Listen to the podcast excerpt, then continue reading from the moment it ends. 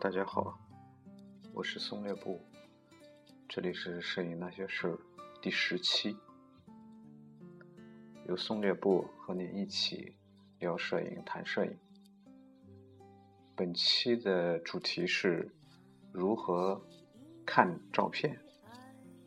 实际上就是如何欣赏照片。呃，对于欣赏照片，或者说欣赏摄影作品啊。它是本身是一个非常个人的事情啊，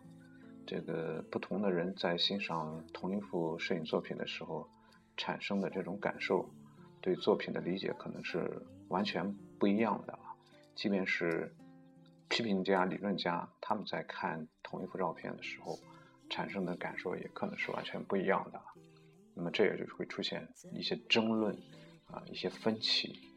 啊，那么所以这个是一个非常主观的问题，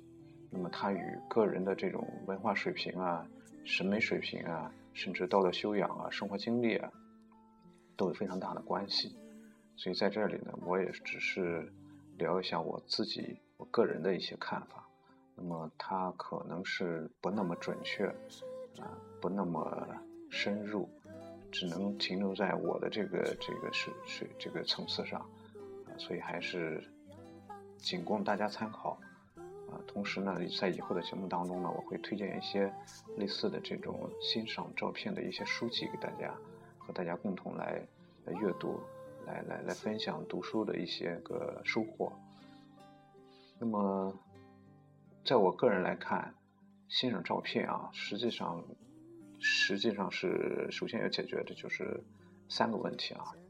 嗯，首先第一个呢，就是。照片它表现了什么？就说这张照片他拍的什么？那么第二个问题呢，就是他拍的这个这个问题是如何拍的？就说他这个题材是怎么样拍的？用什么的手法来拍摄的？那么第三个问题呢，就是他在表现这个这个题材的时候，他表现的深度如何？他表现的怎么样？啊，只是非常表面的、非常肤浅的，还是有深层意义的？那么，搞清楚这三个问题呢，可能对对一幅作品的这种这种这种理解的话，可能会更透彻一些，或者说更更准确一些。那么，那么如何来理解这三个问题呢？我觉得这个这个，至于说他拍摄的什么，首先这个是一个题材的问题。然后怎么拍，这个是一个摄影语言运用的问题，或者说摄影技术的体现的问题。那么至于说表现的这个程度的话，那么可能就是对这个题材的挖掘的一个一个一个一个程度，以及最终呈现的效果如何，实际上是分解来看，或者应该是这样三个问题。那么这三个问题，首先，嗯，我觉得如果如果是我们在欣赏的时候。起码对于我个人来说啊，我是非常非常看重第一感受的啊。什么叫第一感受呢？也叫做第一印象啊。其实就是，呃，你看到一幅作品，这幅作品直接给你的那种最初的那种感受啊。那么有一点像什么？有一点像，就说就就就用普通用俗话来说，就说你有没有被震撼到，或者说被雷到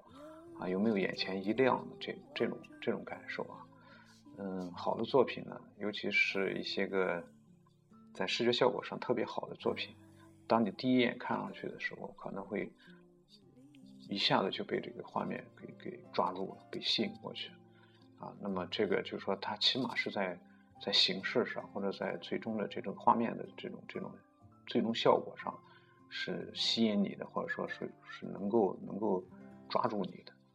啊。那么这个是首要的一点啊。那么但是现在来看的话，嗯，有有有这样一个误区吧，就说很多人为了为了追求这种这种这种第一印象，那么采取了一些一些个手段，比如说用超广角的镜头啊，用用一些这种这种夸张的色色彩或者说色调等等，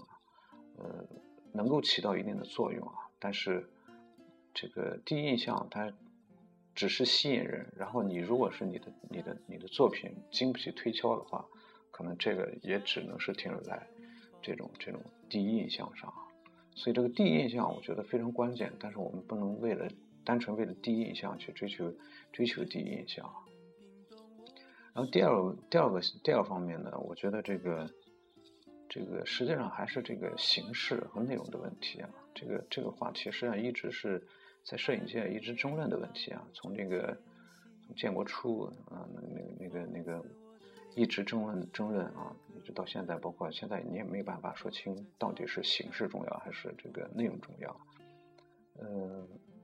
总的来看啊，我们应该这样来理解啊。那么形式。是是是是一个这个作品呈现的呈现的方式，而内容呢，可以作为可以说是作品的一个一个一个灵魂啊。那么我们应该注重形式啊，我们更应该注重内容啊。一个完美的作品应该是形式和内容的完美的一个结合啊。但是说起来容易啊，但真正的做起来，这种可能真的是没有那么没有那么简单啊。那么。实际上，我们说，首先来聊一下形式啊。实际上，这个形式呢，从简单说，就是是就是指的你这个摄影的这个技术这个层面嗯，它包括你在看到一幅作品的时候，你首先应该去，你抱着学习的态度来看的话啊，你首先应该看一下它用什么样的镜头，用长焦还是用广角，还是用中焦啊，然后感受一下它的这个。呃，这个焦距带来的这种视觉效果啊，然后猜测一下它的光圈、快门啊，那么这个可能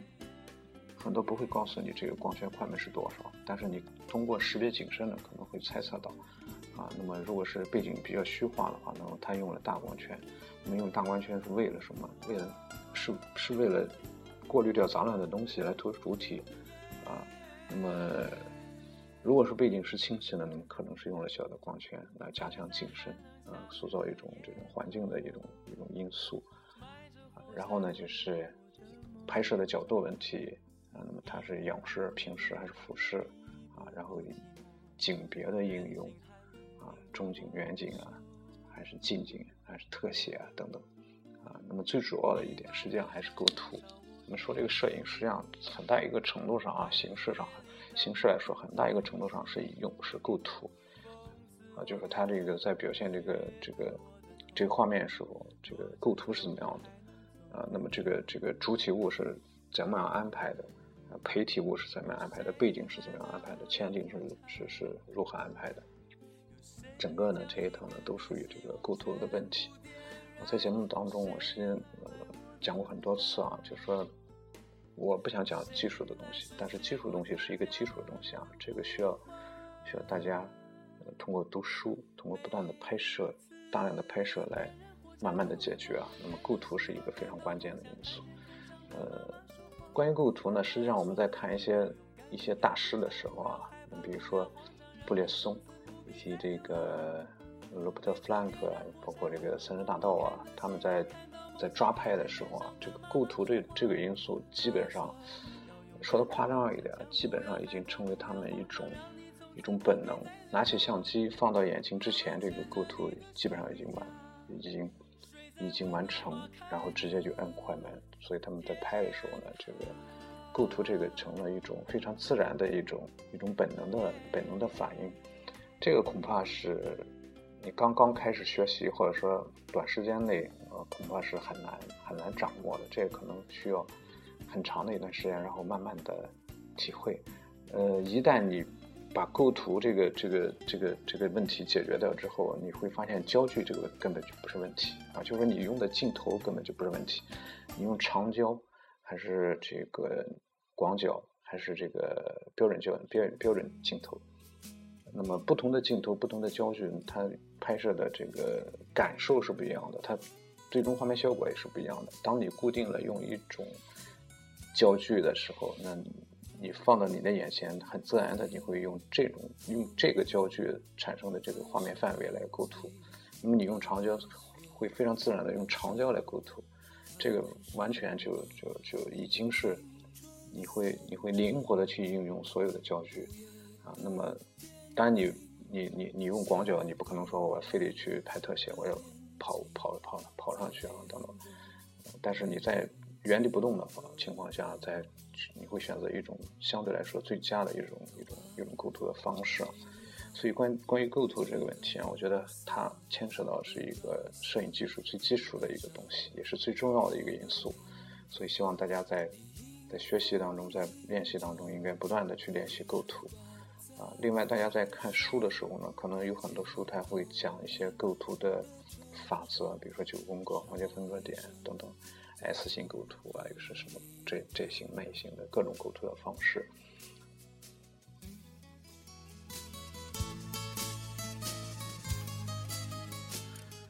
呃，实际上那些书啊，他在他在他在介绍这些个原则或者方式，或者说一些一些规律的时候呢，呃，只是前人的一些一些总结啊，这个是我们确实有必要去学习的啊。但是在在学习的过程中，我觉得还是应该灵活的去去去应用啊，不应该不应该去被这些个所谓的规律啊，所谓的这些个形式啊给束缚住，而。你你比如说把主体物放在这个九宫九那个九宫格的那个那个四个点上啊，这个是一个非常常用的这个一个一个法则。但是有有的时候呢，可能我反其道而用之啊，我把主体物就不放在那个位置，它可能会产生另外的一种一种一种感受一种效果。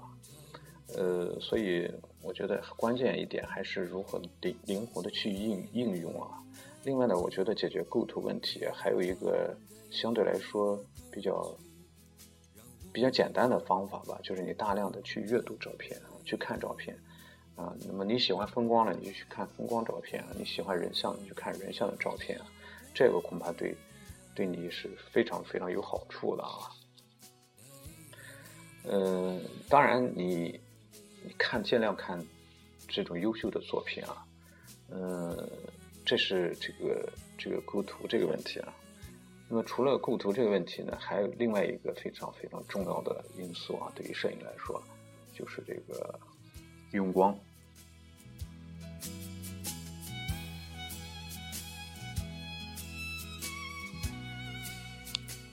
实际上我们在看书的时候啊，经常会会会看到这样一句话啊，就说摄影是光的艺术，啊，是用光来作画。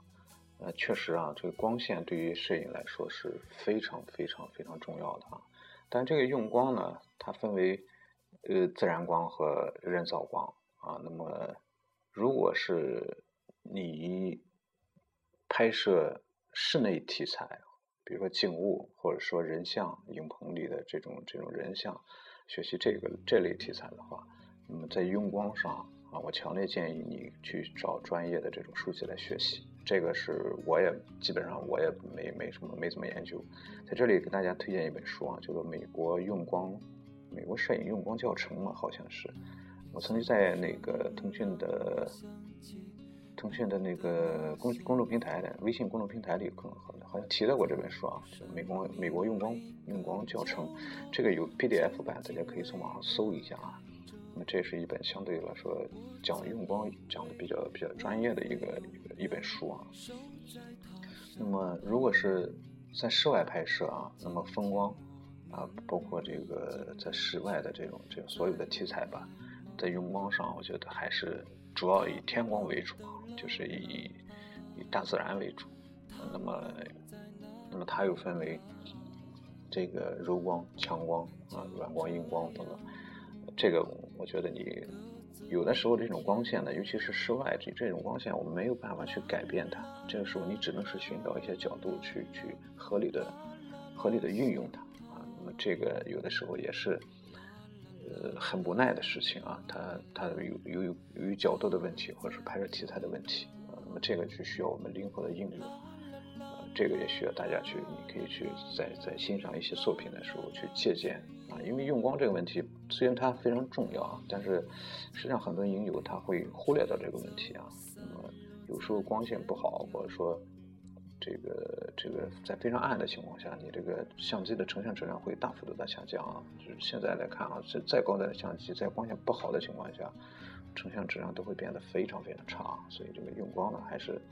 还是非常关键的啊。这个也希望大家能够重视起来。另外呢，就是看这个照片的曝光数怎么样。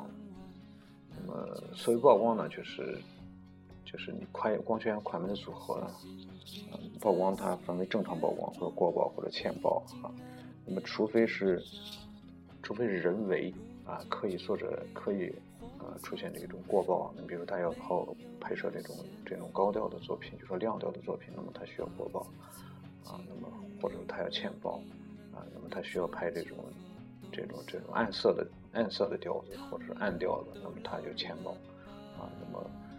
亮调子和暗调子，它传达出的这种这种氛围、这种气氛是是不一样的，啊，所以所以这个是应该根据他这个片子他的这个题材，以及他作者想表达的东西啊，来来分析啊，来来来应用，这是这个这个曝光问题啊。那么实际上曝光，呃，在很长一段时间内啊，我觉得曝光应该不是问题啊，呃，因为。因为现在相机它的自动化程度也非常的高，所以基本上曝光这个问题呢就完全交给交给相机啊，所以导致在一段时间有一段时间之内，我发现我自己的照片在在放到电脑里的时候，总感觉这个曝光有问题啊，这个这个这个明暗会出现问题，画面的这个层次会出现问题啊。后来呢发现是这个曝光的问题啊，不能过度的，大家一定要记住一点啊，不能过度的去。去信赖这个相机，一定要一定要，呃，灵活的应用曝光补偿的问题啊，曝光补偿，呃，这是这个是对于对于这个片子的最终的这个质量是起着非常重要的作用啊。那么关于曝光补偿呢，这个恐怕也是需要一个一个一个一个练习的过程啊。哪些场景哪样的光线下需要曝光补偿，这个需要。你一段时间的练习啊，才能掌握。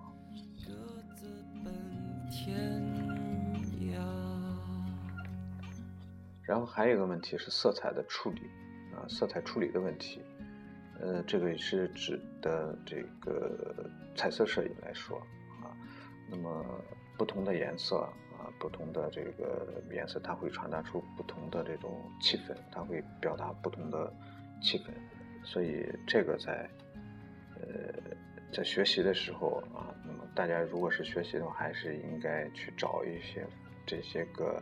相关的知识，关于色彩的相关的知识，包括三原色呀、肤色呀等等，补色呀等等啊，以及不同颜色传达出的视觉感受。那么再结合着欣赏不同的作品，啊，那么来感受一下这个作品传达出的这种这种氛围，啊，嗯，最后一个问题呢是这个。看作品的影调啊，刚才也提到过，它是亮调还是暗调，还是这个正常的中间调子啊？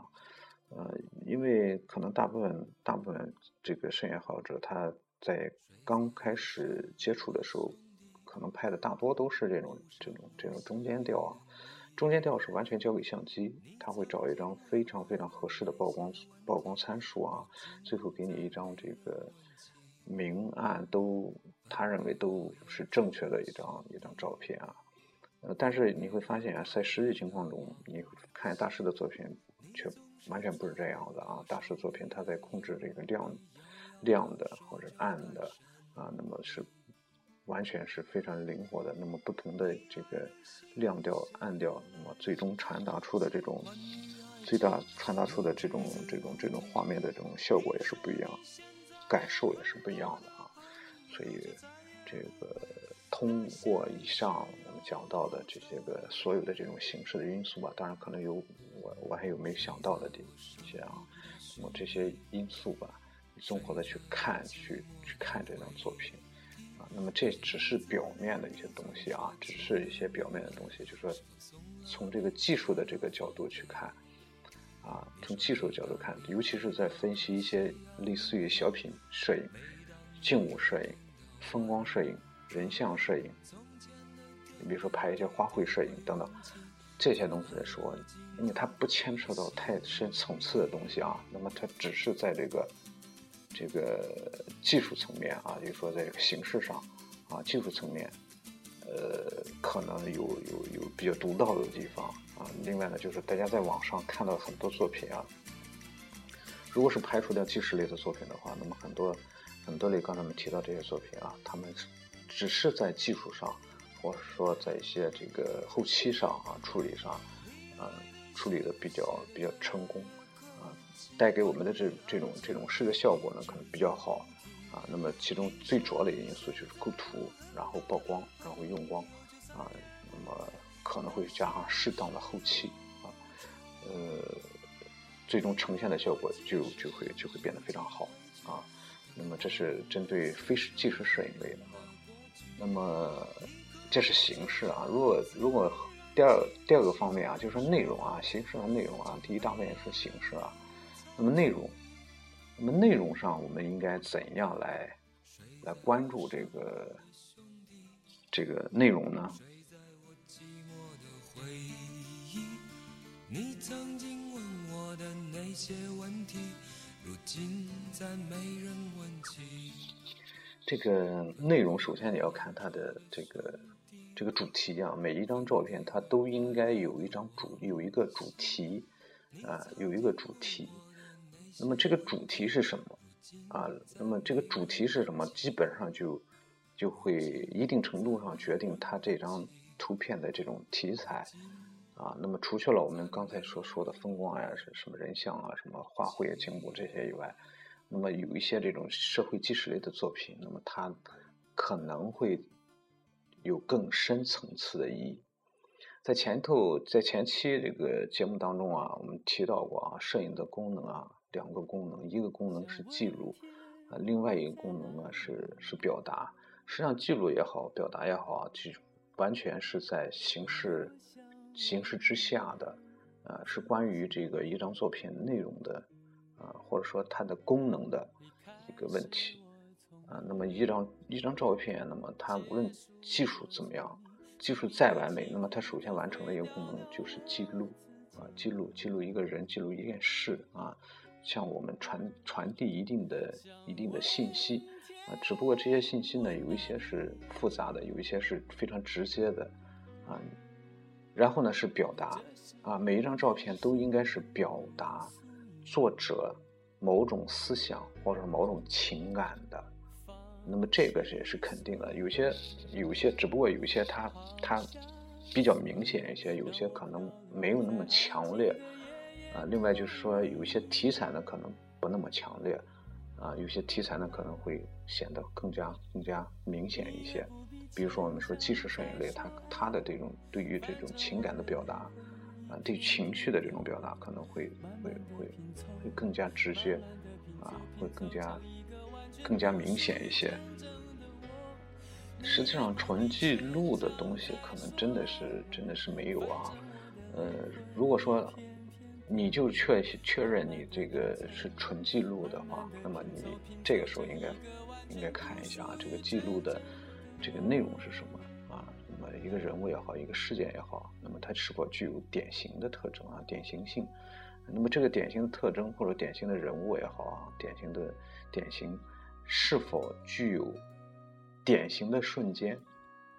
啊？是有是否是在一个非常非常有趣的，或者说一个非常经典的瞬间啊抓拍的啊？那么表达的内容呢？啊，那么有首先要看画面的形式。刚才就第一个问题讲的所有的形式啊，是否能够传递出作者的某种思想或者说情感？是否是作者需要的？或者说有没有引导啊？引引发观者的某种思想或者情感上的这种这种共鸣，而这种东西呢，呃，在一定程度上啊，可能是不光是作者的问题啊，可能与与观众也有很大的关系啊。呃，就像就像有些有些作品，作品的深度和观众的这种欣赏程度相差太大的话，恐恐怕是。是比较难产生这种这种共鸣的话，这也是我们往往会说这张照片我们看不懂，我们不理解啊。尤其是像我们在看一些美术作品的时候啊，对于从现代主义开始啊，一直到包括到后来的后现代主义啊，我们很多东西我们都看不懂但你看不懂，并不代表他们他们不好啊，或者说并不代表这个这个是失败的怎么样啊？实际上照片也是这样啊。那么照片它相对于绘画来说，它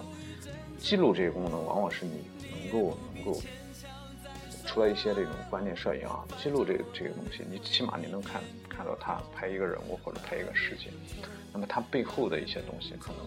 可能你你一时半会儿可能体会不到啊，或者说可能说你看不到啊，这个也是很正常的啊。那么也是第三个我们讲我讲的问题啊，就是说照片背后的意义啊，那么尤其是在一些这个这个这个技术摄影类。的的的的的的题材当中啊，那么照片背后可能会有一些个更深层次的一些意义啊。那么常见的实际上是常见两种手段啊，是一个是隐喻，一个是是讽刺啊。呃，那么作者呢可能会借助一些形象啊，那么使其符号化，然后赋给它另外一层意义啊。那么多呢是用来这种用来讽刺一个事情，或者说批判一个事情啊。那么这是一种呃。另外呢，就是说，呃，有些纪实摄影这个摄影家，那么他发现一个问题，发现一个题材，啊，然后然后把它记录下来，啊，然后把它记录下来，然后提出问题，啊，当然可能没有办法去解决问题，但是把这种现象拿出来，啊，那么这个提出问题，那么比如说，呃，举个举个大家都比较熟悉的例子啊，就是拍摄希望工程。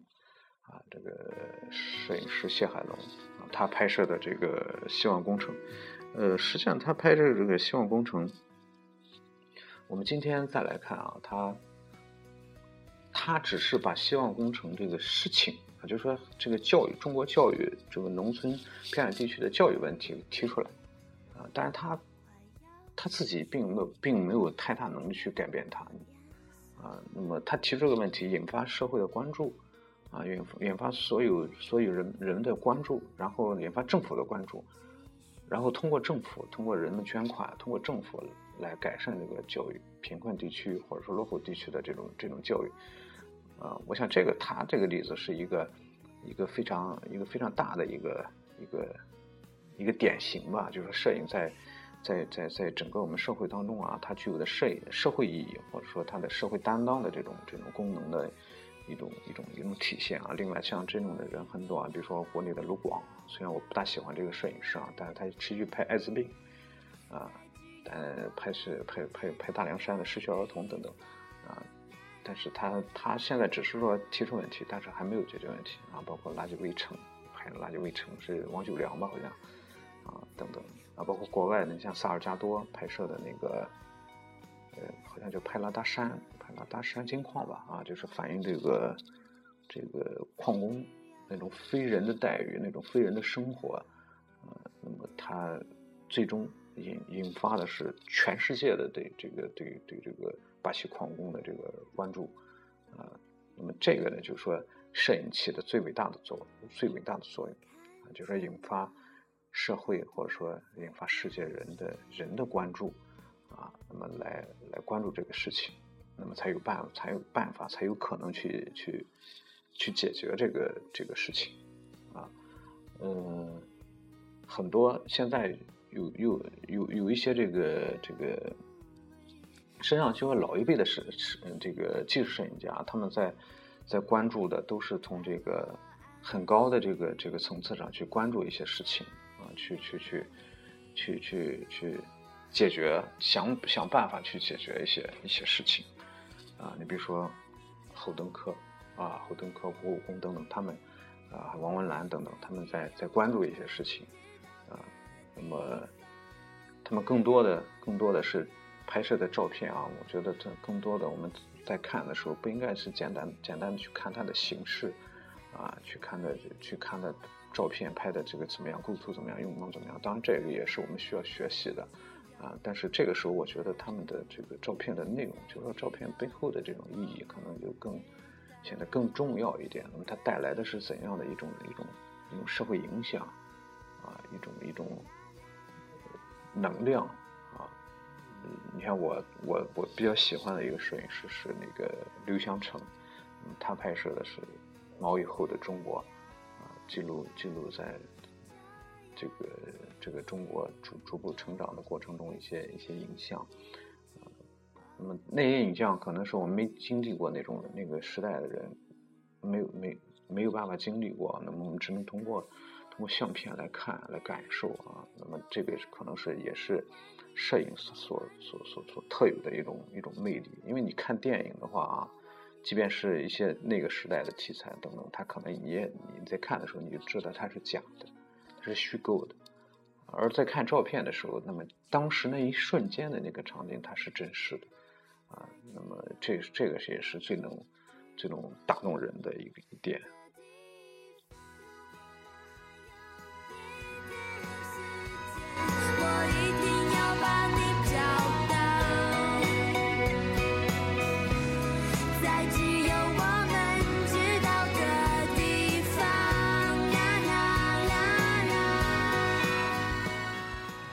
讲那么多啊，实际上我自己我也不知道自己在在讲些什么，但是我我我确信一点啊，对于照片的这种这种欣赏，它不是一个不是一个非常简单的问题啊，而且它呃需要我们需要我们一是看大量的作品，二是呢我们需要去看一些这种类似的这种理理论书籍啊，嗯来来感受。有的时候需要理解一个作品，可能还是除了单纯的看这个作品之外呢，可能还需要去了解这个作者啊，了解作者的一些情况啊，呃，包括了解这个作品所处的这个社会啊，社会背景是怎么样的年代、社会背景等等啊。呃，当然你要说单纯的看那种风光照片的话，我觉得你你你只要感觉它非常漂亮、非常美丽。或者是人像片啊，这个姑娘或这个小伙子长得非常美丽，拍的非常漂亮就可以。我觉得这这这个能带来带来那种那种审美的感受就可以啊。呃，另外呢，就是一个这个类似于这个静物照片啊，就说就很多照片它传递出的不像技术摄影那样啊，它传递出的是一种更深层次的意义啊，但是它传递出一种一种意境。嗯，可能它本身也并没有太太深层次的东西，或者是内涵啊，呃，但是它通过这种形式的这种合合理完美的搭配，呃，传递出一种意境啊，这种意境呢，类似于呃中国画的那种那种那种意境。那么这个时候，有些东西可能在在看上去的时候，包括一些黑白的作品啊，可能它。就像那个威斯顿拍的那个黑白的那个菜椒一样，他可能你不用去考虑太太深层次的这种这种这种的意义啊，但你只要你只要看它传达出一个一种一种一种意境就可以啊。我觉得这个这个是没有办法用用嘴来说清楚，语言来说清楚的啊。但是在在在面对作品的时候，应该应该能够应该能够感受到的啊。包括那个安塞亚当斯那些个风景，黑白的风景，啊，呃，包括我们这这阵子经常提到那个三山大道啊，在微信中也提到过三山大道的作品，啊，那种粗糙的颗粒，啊，那种那种深色的调子，强烈的对比等等，他他你在看的时候，并有时候第一眼可能都分辨不出他拍摄的到底是什么东西啊，呃。但是你却能够，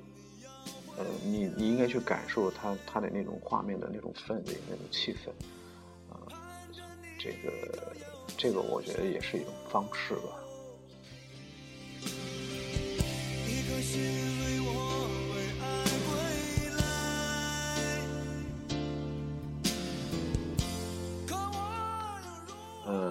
好了这个这样第十期啊，关于看照片的一些东西啊，一些内容，这样咱暂且呢，呃，聊到这里。呃，关于这个如何欣赏照片呢，本身是一个非常大的话题啊，在以后的节目当中，我们还会再继续聊这个这个话题。呃，这样呢，摄影那些事儿，呃，前十期啊，这样就整个完成。呃，基本上呢，我想讲的东西呢，基本上都讲完。实际上，第一期啊，才是第一期，呃，第一期它没有太多，我个人没有太多这个实质性的东西可能啊。呃，那么后面九期啊，都是我本人比较感兴趣的话题。当然，谈到的话题也只是我本人的一些个浅显的看法。这个再次希望大家能够谅解，能够指正。那么这样第十期我们的这个结束，呃，在以后的节目当中呢，可能就不会像这个前十期这样。前十期我基本上是规定自己，呃，每十天左右吧就更新一次啊，把这个话题讲完。嗯，这样在以后的节目当中呢，可能会比较短啊，这个时间可能会。我控制的会比较短，这个节目的时间可能会比较短啊，然后更新的周期呢，可能也不那么固定了啊，因为因为可能我会拿的拿的可能会更更没谱啊，就说可能会更随意啊，呃，因为因为我觉得如果是我，因为我第一期、第二期、前几期啊，一直到呃一直到第。第八期啊，第八期基本上我都没有草稿啊，直接就直接直接录啊。嗯，到第第八期开始，呃，我开始打草稿啊。第九期也打草稿，然后这一期也打草稿，就是指的写个提纲。我后来发现，那个写提纲有好处也不好处啊。好处是可以我有一个框架啊，可以提醒我应该讲什么。呃，但是不好处呢，就是除了这些东西，我可能想不出别的东西来啊。不像我那个没。没提纲的时候，可能想到哪讲到哪啊。后来，所以呢，这个在以后的节目当中呢，可能会会会缩短这个时间，可能会想起什么讲什么啊。可能嗯，就看一本书嘛，跟跟跟大家聊一下这个书的东西啊。这个因为呃，实际上摄影本身始终是一个学习，除了拍就是一个学习的过程啊。我也一直在学习啊。这样呢，大家如果说有什么好的这个这个这个意见的话，也可以呃给我留言啊，通过我们的新浪微博啊搜索“松略部”啊，或者是通过微信公众平台，在微信公众平台搜搜索“摄影爱好者之家”啊，给我留言可以，或者说我们你想听到的话题是什么？呃，我们可以一起来来聊一聊，来分享。好了，这期节目差不多到这里就要就要结束了啊。那么在下一期的十一期之前，我会推出一个特别节目啊，吐槽版